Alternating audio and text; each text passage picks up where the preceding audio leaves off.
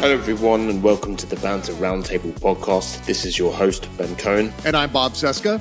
And I'm Justin Rosario. The Banter Roundtable podcast is brought to you by the Banter newsletter. We rely on our generous subscribers to keep going, so please support us by signing up for a Banter membership today.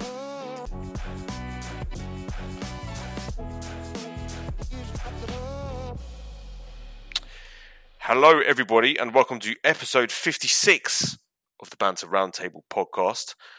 I believe this is the first podcast of the year that we've done for various reasons, right? We've all been um, on vacation. I we did a podcast. I did a podcast last week with Joe Walsh. So, um, guys, good to be back. Hey Ben, good to be back. Happy New How's Year. it going? Do we still say Happy New Year 13 days into January? Uh, I'm not sure. It might be. A, we might be a bit too deep into the year, All Bob. right. This is, uh, right. yeah. But but anyway, Well, you um, can edit close that enough. out. Yeah. but listen, it's yeah. As I say, it's good to be back. We've got a ton of stuff to talk about. Like as we're all trying to rest and take a break from the madness, um, U.S. politics goes even crazier. So much to catch up on. But today we are going to be discussing the Biden classified documents. This has been a huge story this week for various reasons. Uh, some of it good, some of it not good. Um, we're going to be talking about that. We're going to be talking about whether the uh, the interest in this is warranted. Whether you know this is the same thing as Trump's classified documents at Mar-a-Lago. We're also going to be talking about George Santos, um, another amazing story from the never-ending grift that is the Republican Party. Hmm. We uh, shall be discussing the attempted coup in Brazil and the MAGA effect of uh, trying to overthrow governments you don't like because um, uh, of massive amounts of disinformation. Then we have our both sides segment. I've got uh, uh, Jordan Peterson. So uh, I hope everyone's looking forward to hearing about more of Jordan Peterson's deranged rants on Twitter. Oh, So then we also, for instead of the members only podcast, we're calling it now the emergency meeting. So the emergency meeting is when we discuss, you know, it- I like that. That's good. it's, it's an emergency meeting. So we're going to be talking about the Congress shit show that happened. Uh, this was this was now um, last week. I talked about it with with uh, Joe Walsh, but um, obviously there was a resolution to the Congress shit show. But um, things are really hitting the fan, so it's getting awful now in Congress, and we get a sort of bit of a preview about what's to happen. So we're going to be talking about that. What does this mean for the country? What does this mean for the next two years? Um, yeah, it's it's it's a crazy one. So uh, join us in the emergency meeting after the show. Um, so look, this week the Biden classified documents. This is look. This is not. Um, this isn't good for Biden. I think this is pretty bad. For, for first of all, right, uh, for various reasons. A lot of it's the optics of of of uh, of what's you know what's happened, but this is not anything like the Trump classified documents that were found that were found at Mar-a-Lago for various reasons. So, um, we've covered, but all of us have been tweeting about this and, and covering this online. So, look, the story as we know it that okay, here's a, there's a timeline in the New York Times, right? So that on November the second, uh, Mr. Biden's lawyers discovered a small number of classified documents in what the White House has described as a locked closet for an office Mr. Biden has used at the Penn Biden Center for Diplomacy and Global Engagement, a think tank in Washington. The administration said that it reported this discovery to the National Archives that day. So then on November 3rd, the National Archives retrieved the materials from the closet, according to the administration. November 4th, archives officials referred the matter to the Justice Department. Then, 10 days later, on November the 14th, Mr. Garland selects John R. Lausch Jr., the U.S. Attorney in Chicago, to conduct a preliminary assessment of the material to determine whether a special counsel was needed. And then, um, December 20th, Biden's lawyers told Mr. Lausch that they had found a second set of classified documents in the garage of his house in Wilmington, Delaware, according to Mr. Garland. The administration separately said it immediately notified the Justice Department upon finding a small number of such files in the storage space in the garage, as well as a single page document in an adjacent room. Then, fast forward to January, January 5th, Mr. Lausch told Mr. Garland that a special counsel was warranted. January 9th, CBS News reported on the existence of the documents found at the Penn uh, Biden Center. The White House acknowledged the matter in a statement, but made no reference to the documents found at the president's home in Wilmington. So then on January 10th, Mr. Biden told reporters in Mexico City that he was surprised to learn about them um, in the fall that the classified documents had been taken to his office. Uh, he didn't disclose that more documents had been found. And then um, on the 11th, NBC News reported that a second batch of classified records had been found, but without details, like when and where. Um, and then yesterday, so we're recording this on the 13th of January. On on January the 12th, the White House publicly acknowledged that the documents had been found in Mr. Biden's garage, along with one additional document that had been discovered among stored materials in an adjacent room. A search of the Biden home in Rehoboth Beach, Delaware, did not uncover any documents, the administration said. Officials did not describe when that search was carried out. Mr. Garland announced he was appointing Robert K. Hur as special counsel to investigate. So sorry for that long quote. I've basically, but that's that's essentially what we know thus mm-hmm. far.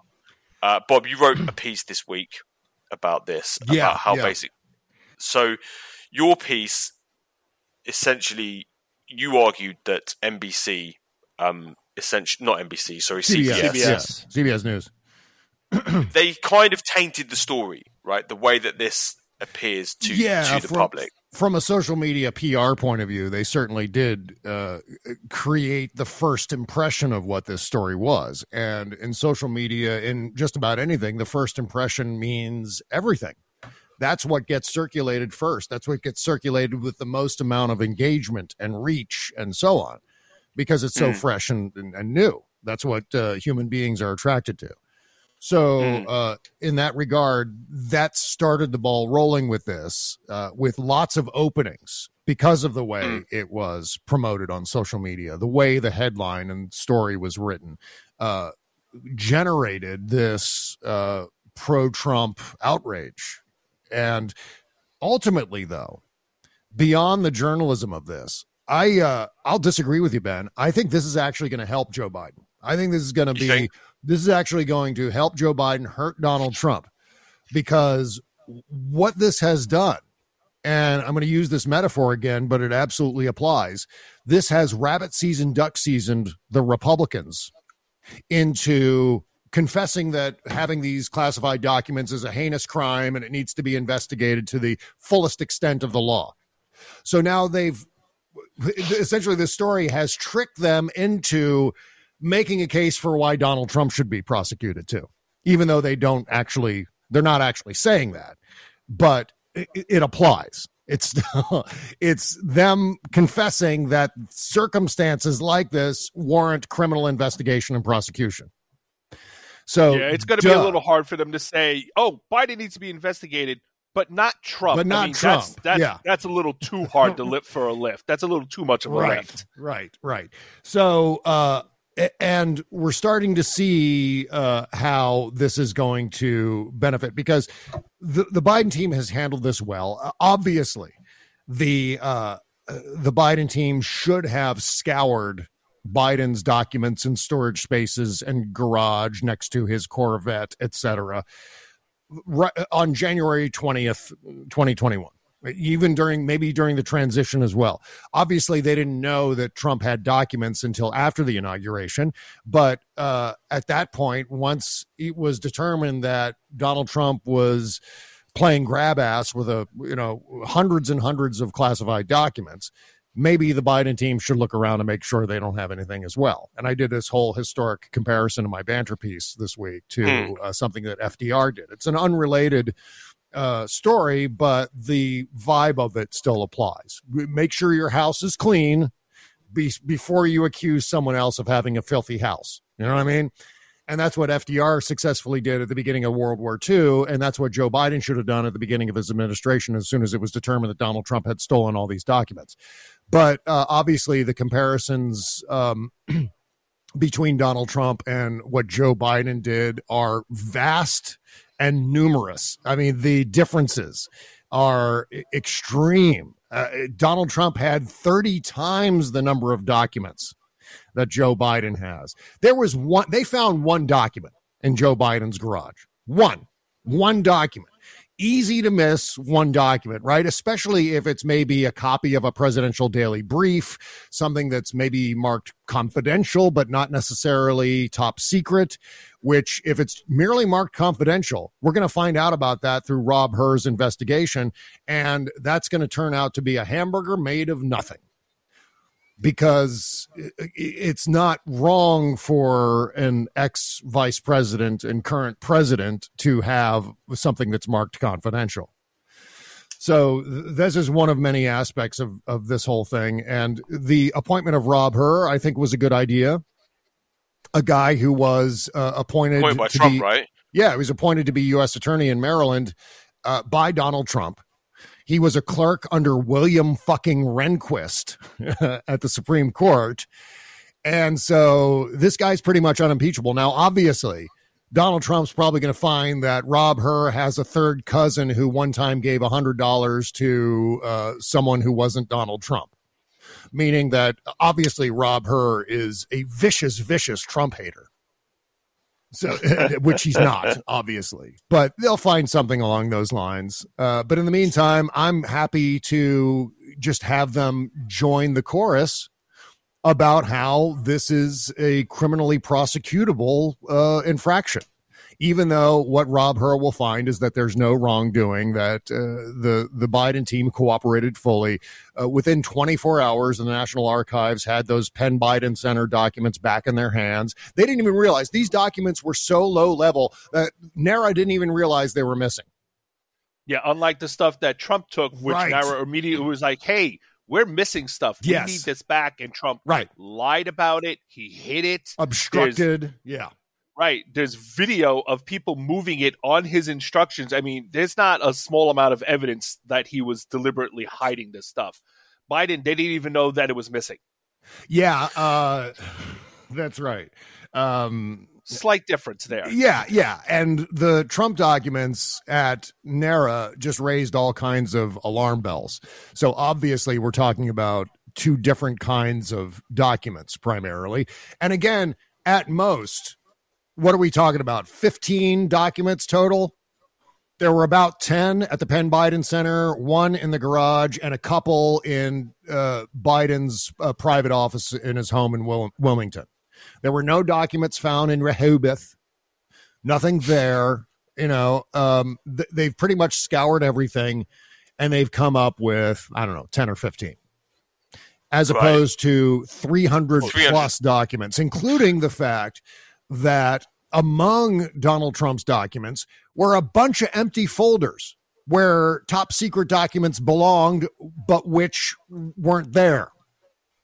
So there are a bunch of documents that belonged in folders that we don't know where those documents are. Maybe they were elsewhere in one of those boxes at Mar-a-Lago. Maybe Donald Trump sold them to someone. Maybe Donald Trump gave them away as framed gifts to his sycophants and uh, and party guests at Mar-a-Lago. Who knows? But uh, this, One one can only wonder. exactly right. So at the end of the day, obviously, this is something the Republicans are going to scream about, but they're going to do it in a way where they're going to overplay their hand. They're going to get too loud, and then they're going to have to backpedal once the results of the uh, investigation drop and and Joe Biden is fully exonerated, which is probably what Rob Hur will do. So Yeah. that's that. Uh, I'm not concerned at all. In fact, I'm kind of encouraged by all of this. I, I hope you're right on this because I mean it does again. It's like anybody sensible, anybody with a kind of civically minded citizen says would be like, okay, look, this is let's investigate this. Let's see what's happened. Uh, but in the, in America right now, you have we have this insane sort of I don't know what you would call it. It's a circus, right? Everything turns into a circus where now we have um, we can't investigate this properly. The media can't really look at this seriously because there's a propaganda war going on, Mhm. right? The right is engaged in this insane propaganda war against uh, against Biden, where they'll try to, you know, attack him for absolutely anything. Any minor mistake or, or gaff he makes is Yeah. turned into the next in, in turned into the next kind of Watergate, right? Yeah. Um. So we then have to spend all of our time debunking the bullshit, right? Mhm. Because look, it, you know, it, it may turn out that Biden has done something wrong, I'm sure he would be the first to admit it. I'm sure he would admit it and he would own up to it and he would say, "Look, yeah, that, that I messed up here. I apologize." Um, you know, uh, it would be nice to be able to have a kind of a rational conversation about this, but we can't anymore because we're engaged in this ludicrous culture war, um, propaganda war against the right. So again, this story is being blown out of proportion um, because of the right, because of the right's inability to be serious about anything. And uh, obviously, this is going to, we're going to be talking about this in the emergency meeting, but this is going to get a lot worse now during the. in the emergency. I just love that so much. We're going to be hashing this out in the emergency meeting. In the emergency. it, so, but like, it is an emergency. We've got, mm. we've got a bloody emergency again. Um, so, so Bob, you're optimistic about this. Justin, how do you see this playing out? Um, I'm a little less optimistic. I don't think that it's going to turn out to be a thing because I'm sure he didn't take anything serious. Like I, like like we just said, they didn't know these documents were missing. They couldn't have been that serious. If they were real serious, they would have been like, "Hey, where are these? We need these. Where did they go?" So they're going to turn out to be bullshit documents, right? I'm expecting at some point for for Biden to be like, declassified. Go publish them in a the newspaper. I don't give a crap. These aren't anything. These these are meaningless right? They're six mm. years old at this point. No one, they're not, they don't have any useful information. Go ahead and publish them. Go ahead, show everyone what I had in my garage. They're, they didn't mean mm. anything, right? But right now, and and this is this kind of speaks to part of what Bob wrote in his his article. The media is going fucking crazy right now, you know, because and I've talked about this a number of times. The press is dying for a Biden scandal. Yeah. They've been mm. trying to manufacture one for two, well, three years at this point. They tried to manufacture one during the, the um, election. They couldn't get it, and they were really pissed off about it. They tried to manufacture one with Afghanistan, and they couldn't get it. And they got really pissed off about that. And they still can't manufacture one, and it's driving them fucking crazy.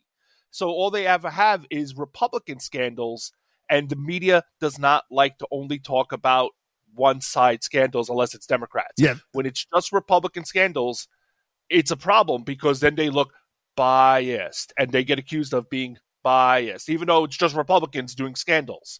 So they need this and they'll make it happen, whether it's real or not.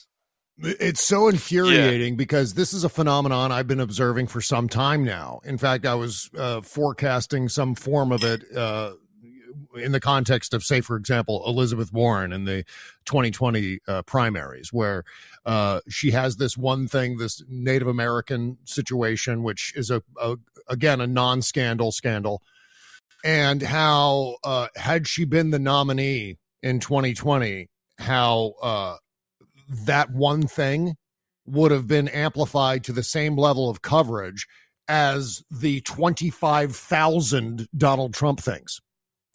And right. that's what's happening with this. I mean, this is a, a perfect illustration of what I was warning about back when I was talking about that sort of uh, artificial parity between, uh, you know, a Democratic scandal and all of the myriad Republican scandals with this, they're, they're taking, once again, as I was saying before, they're taking 10, 15 documents and amplifying that to the same level of outrage as Donald Trump's 300 plus documents, Donald Trump's year and a half of obstruction, Donald Trump's defiance of subpoenas, Donald Trump's lawyers lying to the FBI on official documents. Uh, Donald nuclear, Trump, yeah, nuclear Donald, documents. exactly. Donald Trump saying that you can declassify documents just by thinking about them. The list goes on and on and on and on. Uh, additional documents found after the raid at Mar-a-Lago, documents found in a storage space, and so on. Um, these are all things that make the Donald Trump situation vastly worse than the Biden situation. But but you can't tell that from the coverage. Yeah, but a lot of people covering this story are amplifying it to the same level as the Trump thing because of this need to create a false equivalence. And whenever I say false equivalence, I feel like I'm repeating a well worn cliche in politics now, but it couldn't be more accurate. And I get we're in a post hypocrisy, post false equivalence era where none of that fucking matters because the Russians have er, the Russians. the Republicans is what I meant to say Freudian but you slip repeat, there, but huh? you repeat yourself. You're repeating yourself. exactly. Uh, I I forget what I was going to say now, but uh, oh yeah, the Republicans have created this uh, media bubble now where they can make up whatever bullshit they want. I mean, just fabricating nonsense about Jewish space lasers and uh, Kari Lake saying that there was some big conspiracy in Arizona to deprive her of the governorship um, and all the rest of it. And they say all those things, and their disciples will believe every word of it because the Republicans have managed to not only create this media bubble, but also to uh, completely marginalize the actual press in their circles. So uh, you can't believe the New York Times and the Washington Post, but you can believe Fox News and AM Talk Radio and Breitbart and whatever you hear on Ben Shapiro's show. That's all legitimate news, and so believe everything you hear when you when you listen to those things, when you read those things, and so it's it's like a, an open door for all kinds of horrendousness. So now they can, with that as the infrastructure, they can pump all kinds of bullshit into the soft skulls of their uh, disciples. And that's exactly what's happening with this. They don't care. They don't care that there are vast differences between these things. But I'm encouraged by the fact that, as I was saying before, that they're just, they've been rabbit season, duck season into saying that this is bad and should be prosecuted. So I'm happy about mm. that. Okay, okay, all right, Bob. You made me feel better about it. Justin, not so oh, much. Yeah. um, thumbs down, Justin. Thumbs up, Bob. Um, okay, next uh, topic of conversation. So we, I had to fire off an email to you guys earlier this morning before we um, started recording the show about the latest Twitter files that broke last night. Yeah, I think uh, Matt Taibbi has now been given a whole load of new Twitter files by his paymaster. Uh, sorry, um, not is uh, by Elon Musk the CEO of Twitter. Um, Wasn't so he supposed to one, resign? Say, yeah, I know. Why is he still running Twitter? I don't understand. Oh, you mean he's so, a liar? no, shocking. No. So there is. So this is the new Twitter files hashtag 14, the Russiagate lies. This is what Matt Taibbi released this morning. Again, we're recording Jesus this on Friday the 13th. He released this uh, yesterday. Um, so this is he calls it the fake tale of Russian bots and the and the hashtag release the memo hashtag. Uh, okay, so I tried to get to grips with this story, and was this story anything right? And so if you look around the media, I was you know the New York Times, Washington Post, Politico, Axios, any most of the serious outlets haven't touched this story at yeah. all because again, it's not really a story. No, right? it's not. It's a bunch of uh, assumptions made based on conversations that were happening internally uh, uh, at Twitter, and uh, it really proves nothing in the face of all kinds of mitigating proof coming from other sources like the Senate Intelligence Committee and the Department of Justice and the mm. Mueller investigation. On and on and on and on. Uh, Matt Taibbi, look, ultimately, I think people stopped paying attention to this after the first set of Twitter files. Number one, was so obviously so ridiculous. Yeah, yeah. All the cult members are still looking at it, but anyone else is just like, oh, fuck. We we know what this is. The, uh, Matt Taibbi has an agenda. Elon Musk has an agenda with this. They're pursuing that agenda. And with Matt Taibbi, it's one, and this is fully opinion, so don't fucking sue me for defamation. But with Matt Taibbi, I think Matt Taibbi is up to his fucking eyeballs in uh, Russian compromat. I think there's a dossier a mile long at the FSB and the GRU uh, regarding Matt Taibbi's activities in Russia, and that's being uh, held over his head at every turn. He just he simply does not want to piss off Vladimir Putin. So therefore, he's going to seek out whatever he can, do do his part in keeping his nose clean as far as that goes, and uh, trying desperately to undermine piece by piece, drip by drip, the notion that Russian Russia interfered in our elections. And right, be- yeah, because look, as far as I can understand with this new Twitter files thing, it was about a hashtag in 2016 that some Democrats believed was being promoted by Russian bots. They went to Twitter and said, "Hey, look, we're concerned about this. Look into this." Twitter, there was lots of back and forth, and Twitter basically said, it doesn't look like it comes from Russia, right? Yeah. But then some Democrats there were there was another organization that apparently was researching how you know was tracking Russian disinformation, and that particular organization said it was from Russia, and that the Russians were amplifying it. So apparently, then this is a huge story, right? According to Taibbi, this is proof that the Democrats were in cahoots with Twitter executives. When it actually proves the opposite, the, the Twitter executives basically said, "We don't think it. We don't think these are Russian bots." So I don't really get what the point is that Twitter basically said no, they're not Russian bots, and the Democrats thought they were. Um, but I don't really understand. Is it is there some sort of collusion that he's pointing to with the Twitter executives and the Democrats? Because that's not what it looks like to me. No, he's just right? using then- the, he's using the Twitter files to say that the Democrats, specifically Adam Schiff, Dianne Feinstein, and so on, uh, were wrong to say that Russian bots instance. and trolls amplified that hashtag. at this hashtag, right? Yeah, yeah. So in this case, Matt Taibbi is saying, and Elon Musk by extension is saying that Twitter did the right thing here. That's this is supposed to be this Twitter files thing is supposed to be Mm. how Twitter prior to Elon Musk kept fucking up and doing things that were bad, colluding with the government and so on to undermine pro Trump uh, amplification on Twitter and so on. Uh, but now this one is basically, oh yeah, uh, Twitter did exactly the right thing, and the Democrats were wrong uh, again about Russian Hmm. interference.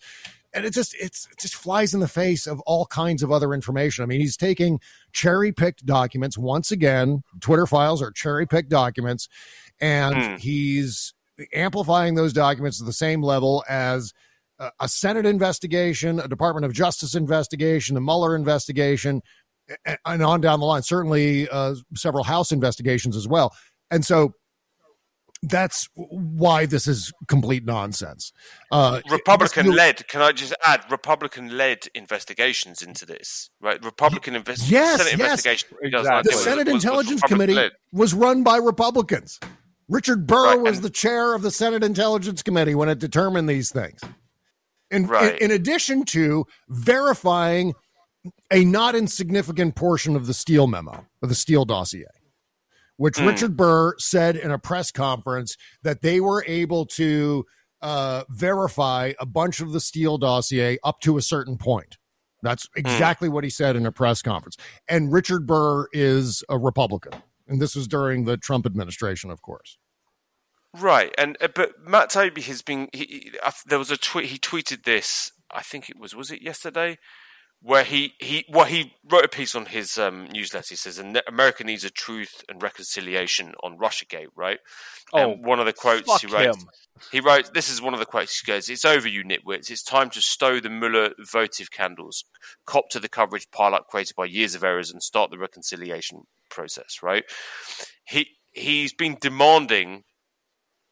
Um, he's been demanding that everybody apologizes for this. That the mainstream media uh, needs to apologize for you know what, what what they did of getting the story wrong, etc., etc., etc. He's right.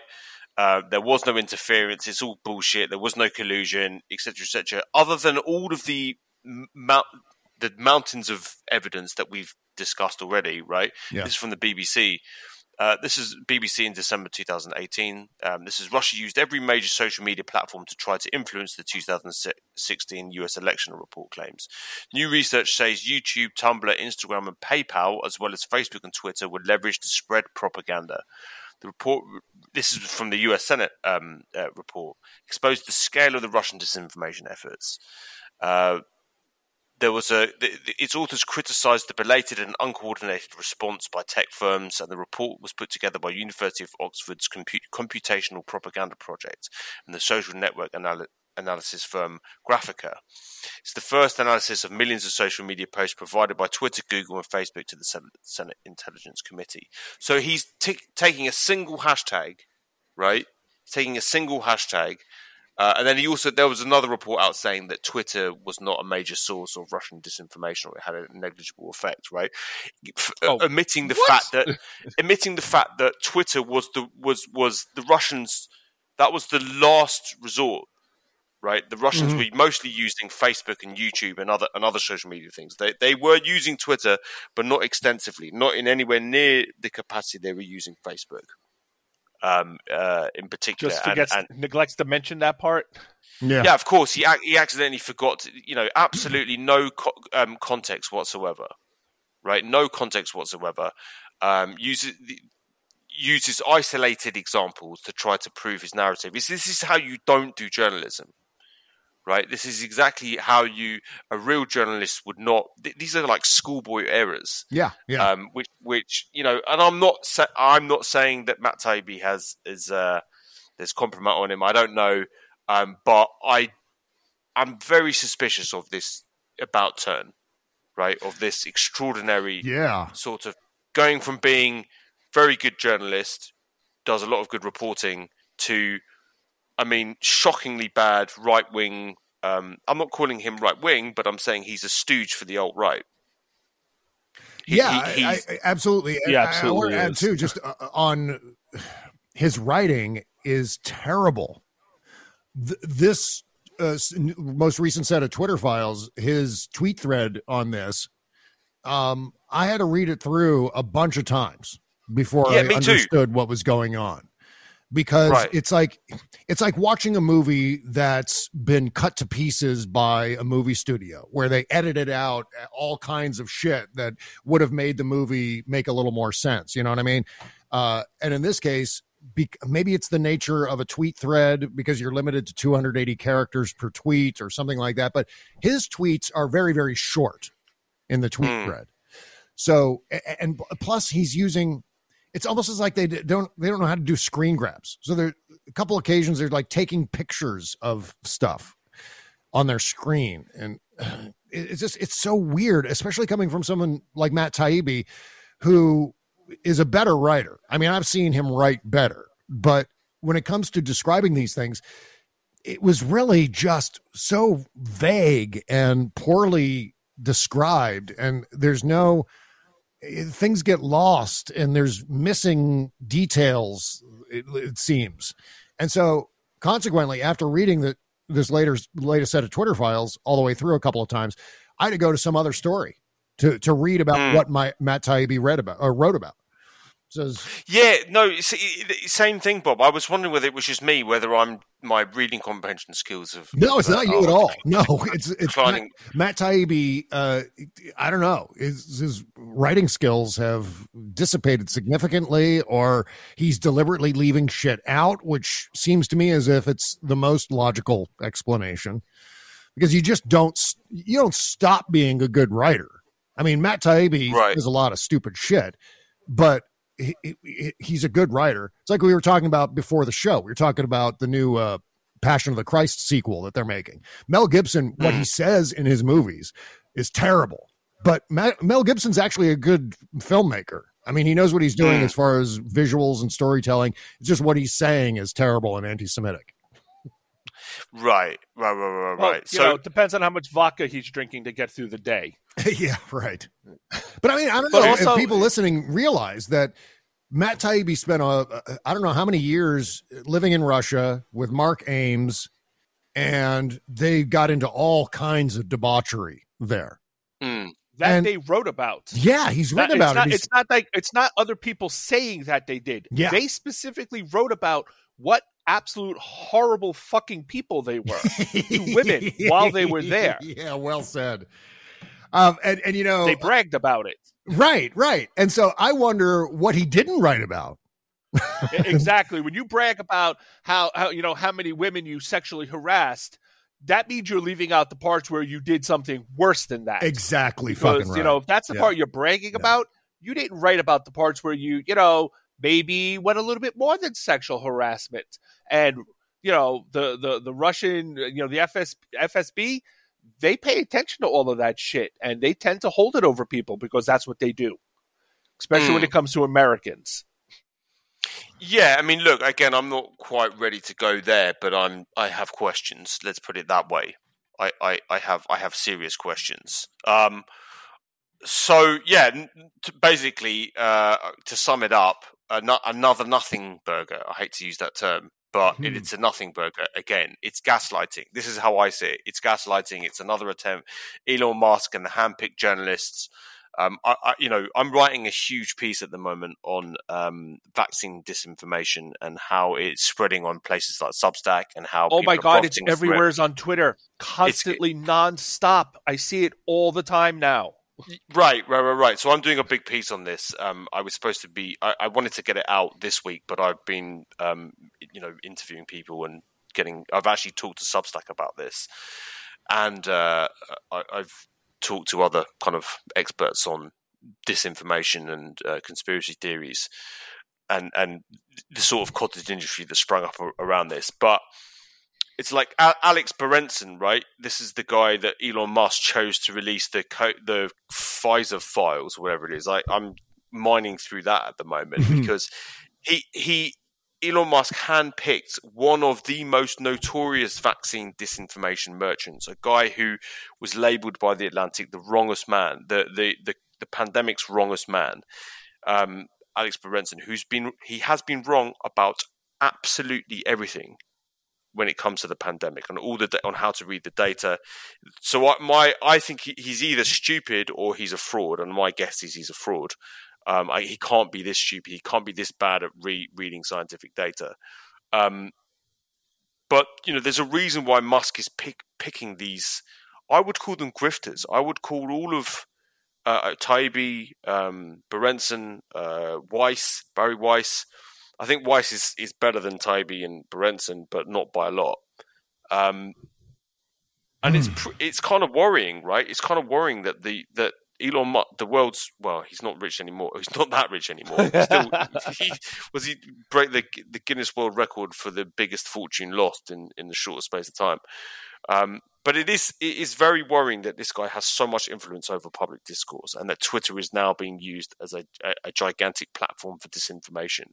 And this all this Twitter file stuff is basically another PR attempt um, from Musk to, I think, you know, he's an agent of chaos. He's trying to destabilize society uh, for his own purposes. And the, these are kind of unwitting fools. Matt Taibbi and Berenson and Weiss are just doing his bidding. And uh, yeah, I don't know. I'm kind of worried about it. And personally, obviously, like Taibbi, having been a big fan, I'm I'm personally extremely disappointed in this. Very disappointed in this. That he's just, you know, Elon Musk says jump, and Taibbi asks him like how high. Yeah. You know, There's a there's a a, a cultural uh, rot happening in the United States right now, and I think Matt Taibbi's part of it.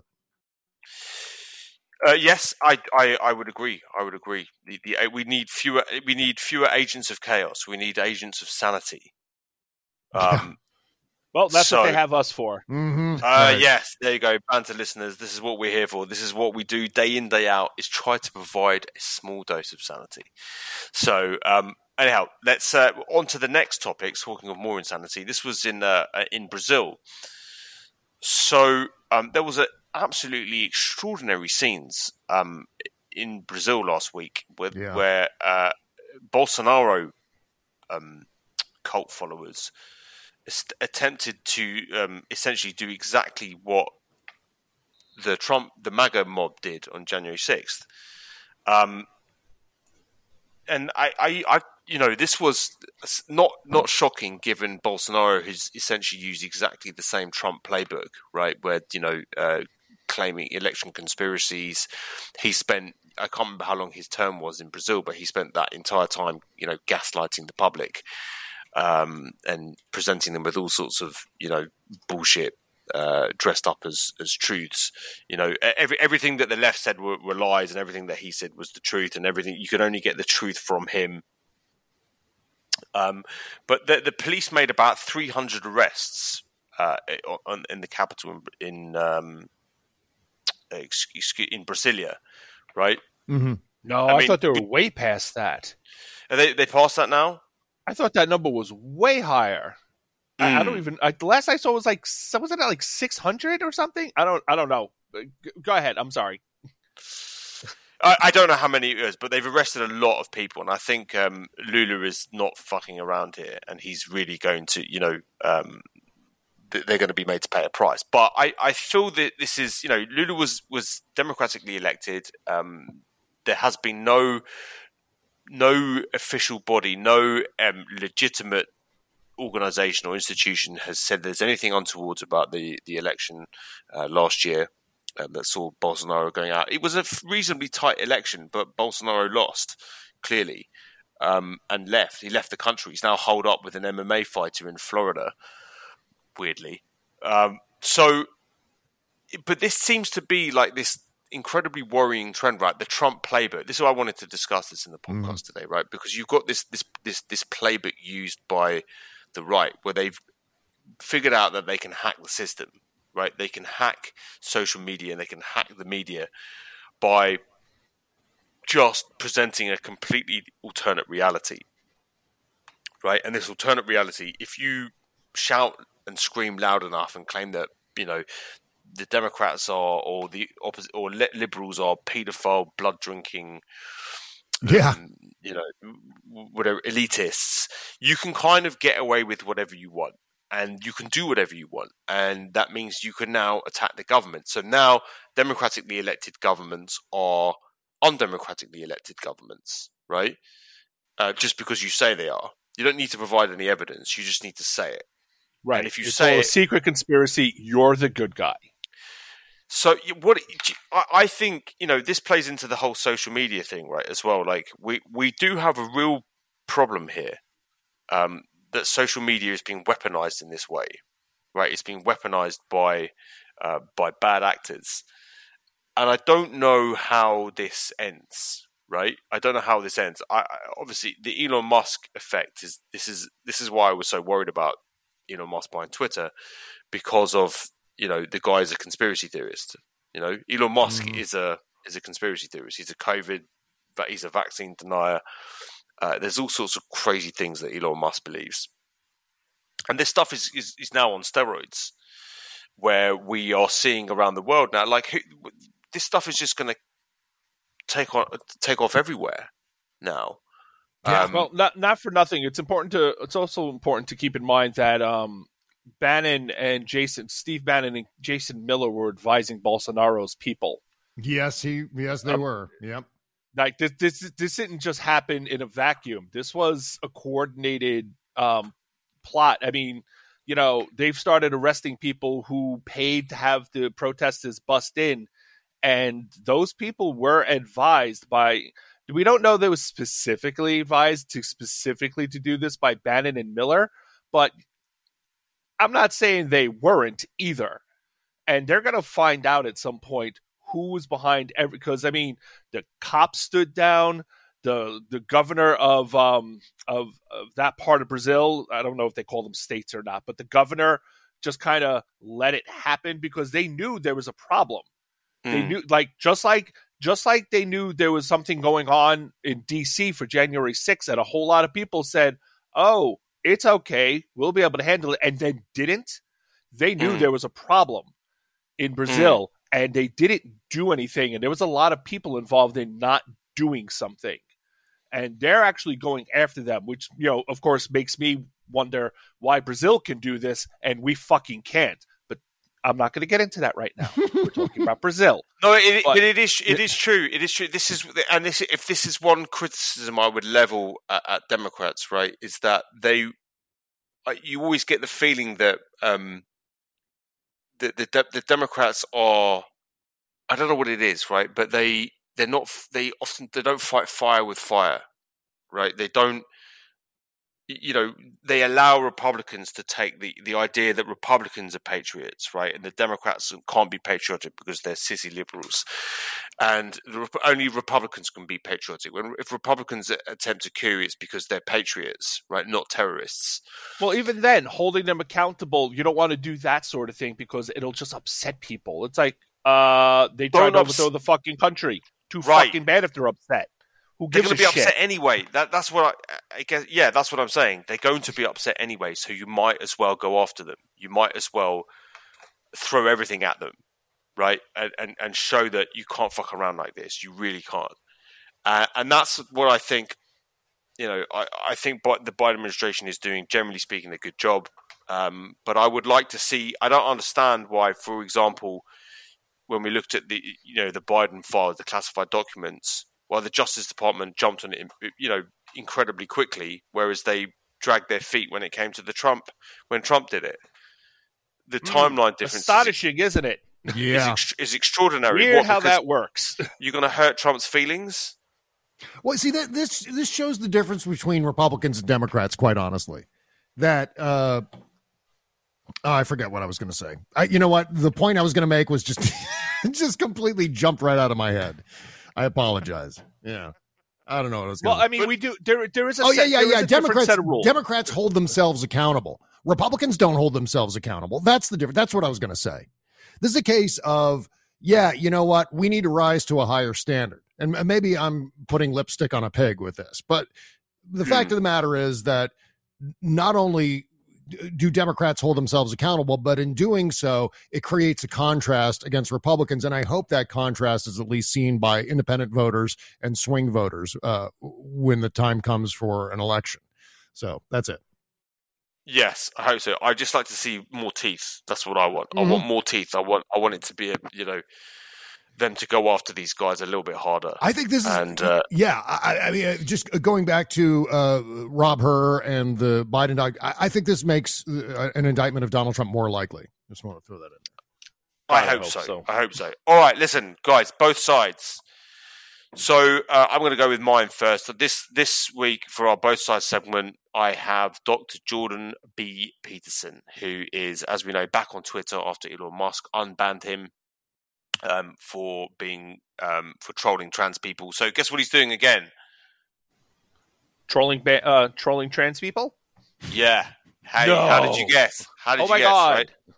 So Jesus this comes in, Christ. in this comes in the wake of um, Peterson being being disciplined for his tweets by the College of Ontario psychologists, right? Who lau- they launched an investigation after multiple com- complaints about Jordan Peterson's tweets.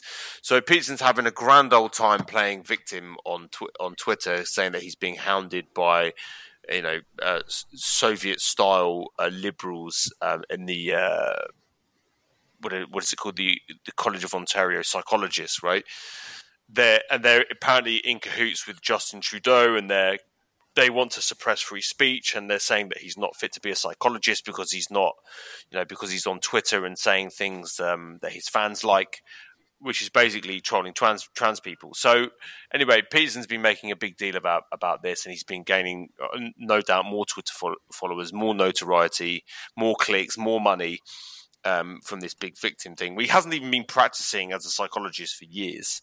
Uh, so they're threatening to take away his his license because of all his trolling on Twitter. So anyway, he wrote this was uh, uh, yesterday, so this was on Thursday. Peterson tweets says, "Do trans women suffer systemic discrimination when they seek an abortion?" Just wondering. Like, like why? Why? why do you do? Like, listen. Just okay, leave I them alone. Jesus just Christ. leave it alone, dude. That's exactly. Just leave it alone. Leave it alone. You might not agree with, you know, like th- there is a you know thing about about you know what is you know what defines a, a man or woman. That's a legitimate debate to have. I I um you know I have my quibbles with the some of the people in the trans movement uh, and with gender ideology. I have issues with that, but I recognize that trans people are. I have trans friends. I have I have two uh, trans friends who have had very very difficult lives, and the last thing I'm ever going to do is try to make their lives more difficult. Right, Yep. and, and I'm certainly not going to spend my time on Twitter or, or on social media trolling them and, and, and upsetting people because it's it's just horrendous. And so, look, you, this is again like you don't see this stuff on the right, on on the left rather. This is what the right does. They they troll. That's what he Jordan Peterson exists to do: to troll and trigger liberals, right? To own the libs. That's it. Own trans people. You know, it, it, I find it disgusting. Anyway, that's my pick this week. Uh, Bob, who've you got? I'm going with Marsha Blackburn because, uh, and the the way this fits into both sides, I I think is abundantly evident. Democrats don't go around uh, saying shit like this ever, ever, ever. Now, this is another case where, uh, as you know, I'm obsessed with uh, whenever Republicans tweet out about the record amount of fentanyl seized at the border, the record amount of people on the terrorist watch list stopped at the border, the record amount of, of meth seized at the border. And uh, it, it's just an amazing thing because they're coupling that with there's a border crisis. But it seems as though Mayorkas, Homeland Security, CBP, they're doing their fucking job. Border Patrol's doing its job. They're stopping these people the Biden record has been pretty good by Republicans' own admission. Now, here, specific to Marsha Blackburn, she was down, uh, this is several days ago. She was doing her virtue signaling at the border. It looks like she did a video here at a courtyard Marriott, maybe in El Paso or something. And she's talking to an agent, Border Patrol agent, and she posted the video on Twitter with part of the caption being, Since Biden took office, over 4.3 million migrants have attempted to illegally enter our country. And I emphasize attempted. Once again, she says attempted. And you know why she's saying attempted? Because, yes, it was an attempt and they were all stopped. You know how we know that the number is 4.3 million attempted crossings? It's because they were all stopped. We can count them when we stop them. When CBP stops these people from illegally crossing the border, they count them. And that's how we get this number. And I was like, I saw this number and I kept thinking, where's this coming from? And then it was coupled with the fact that uh, I responded to a Jim Jordan tweet about Trump's wall. I think there was a picture of Joe Biden walking along the wall with some CBP agents or whoever, and uh, Jim Jordan posted that and said, "Nice wall." Well, first of all, it's a fence. Second of all, the wall at El Paso separating Juarez from El Paso is replacement wall. Trump just tore down what was there and replaced it with new wall or new fencing, I should say. And uh, so I, I, I made this clear in response to Jim Jordan. Then a bunch of uh, pro Trump bots and trolls with one or two followers jumped into my mentions in response to that. We're like, oh my God, three million people have crossed the border into the United States. What's what the fuck is wrong with you, you libtard? So I was wondering, like, where does Marsha Blackburn get this 4.3 million migrants number? Where do these guys, where are these bots? I say guys with fake people. Where do they get their 3 million number? So I went and investigated this, and in the process of looking into where that number comes from specifically, I found an NBC News article from this past fall. The NBC News article was fucking horrendous. Talk about, uh, you know, we were discussing the CBS News reporting uh, regarding the uh, oh uh, shit. What was it? The cbs news reporting. I wrote about it this week. Fuck. Why why am i blanking on this? I'm i'm i'm, I'm like in the border mentality here. Uh, the cbs news reporting on the biden files and how uh, misleading the reporting was, or at least the promotion of the r- reporting was misleading. The tweet about it, the headline, the lead, misleading, misleading, misleading. So I find this story from NBC News about the border, and the, the headline says migrant border crossings in fiscal year 2022 topped 2.76 million, breaking previous record. All right, no information there about how this number was derived or what it actually even means. So then you read the subhead. Says the 2022 numbers were driven in part by increases in the number of Venezuelans, Cubans, and Nicaraguans making the trek north. So if you just see that headline, and I'm sure Republicans shared that headline, screen grabbed it, tweeted it off, maybe fundraised off of it, uh, whatever they can get their hands on to demagogue this issue, saying, hey, look, even NBC News is saying, look, 3 million people breaking previous records. Why is Joe Biden, why is he not gone to the border? Why is this such a disaster? Impeach Mayorkas, which they've already started to do in the House of Representatives. They're going to impeach the Secretary of Homeland Security, Alejandro Mayorkas. That's happening. So then uh, there's a, a, picture here of a bunch of migrants being stopped by a CBP agent.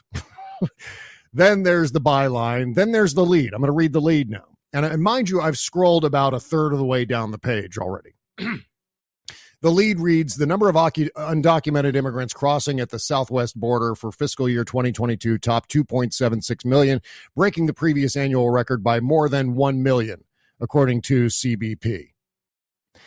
Then there's a a, a, a a breakout box that has some recommended stories in it. So you have to scroll even further to get to the ne- next paragraph. By this point, no one's reading, by the way. People who see the original tweet uh, come come down and maybe they click on it, maybe they don't. But if they do, they probably read the headline, maybe the lead, and then go off to do something else. Then you get to the, the second paragraph in this after having to scroll a, a ways down the page, and it says, for the 12 months ending September 30, 2022, CBP stopped migrants more than 2.7 million times compared to 1.72 million times for fiscal year 2021, the previous yearly high. I emphasize the words the words CBP stopped migrants. Stopped them. In fact, they stopped more migrants in 2022 than they did in 2021.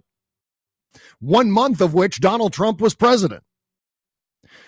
So, in fact, Joe Biden's administration, Joe Biden's CBP, Mayorkas's CBP, is doing better year over year at stopping migrants from illegally crossing, irrespective of whether you agree they should be stopped.